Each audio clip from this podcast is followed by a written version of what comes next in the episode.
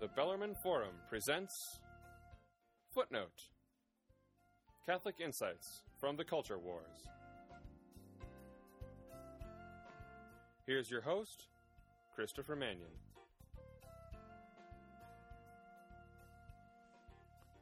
This past month, supporters of the Church's teaching on human life and marriage got a boost from a friend in the Vatican.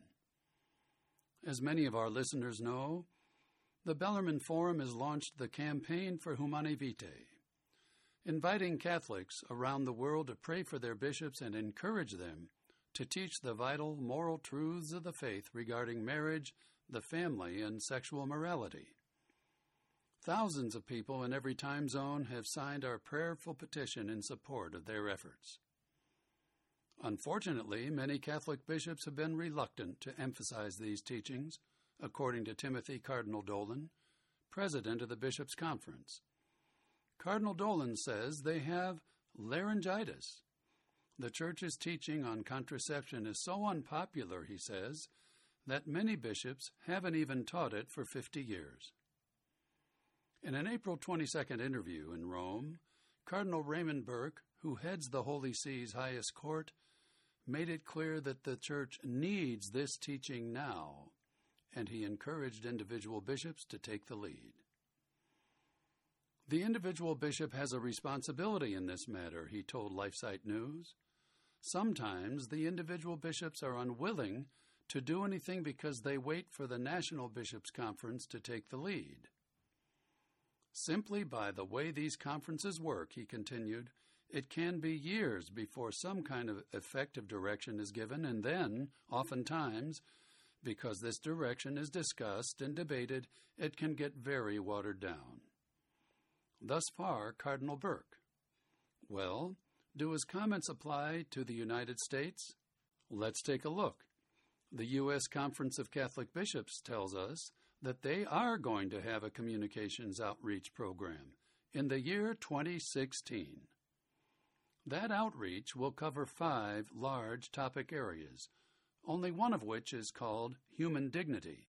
Funny, Humanae Vitae isn't even mentioned as a subtopic in the announcement they placed on their website. Now, what did Cardinal Burke say? It can take years and it can get very watered down. Amen, Your Eminence, but wait, there's more. Cardinal Burke emphasized that the involvement of the bishops should be constant and not merely a matter of issuing a statement once. And statements, he said, are only one part of it. It's another thing to encourage people to actively manifest their desire that the moral law be respected, he said. Even in a pluralistic society, the moral law is universal and can and must be expressed in law, he explained. Citing the encyclical by Pope Benedict XVI, Caritas in Veritate, Cardinal Burke said that abortion, as well as the widespread use of artificial contraception, must be made priorities. It seems to me it's the first issue of social justice, the right to life, he said. He urged the upcoming generation of younger pro life leaders to bring the life issues up with their clergy, including their bishops.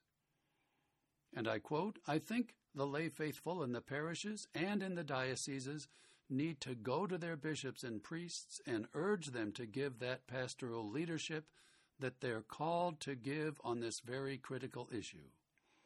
Yes, the laity have their part, a very significant part, in all the various areas of public life to give witness to the gospel. But they depend upon their priests and bishops to give that teaching an example, how to confront the situation. They need leadership. That's what it's all about. Thank you, Your Eminence, and I urge all our listeners to go to our website, bellarmineforum.org, and sign our prayerful petition to our bishops in support of Humanae Vitae. This is Christopher Manion. Thanks for listening. You've been listening to Footnote Catholic Insights from the Culture Wars.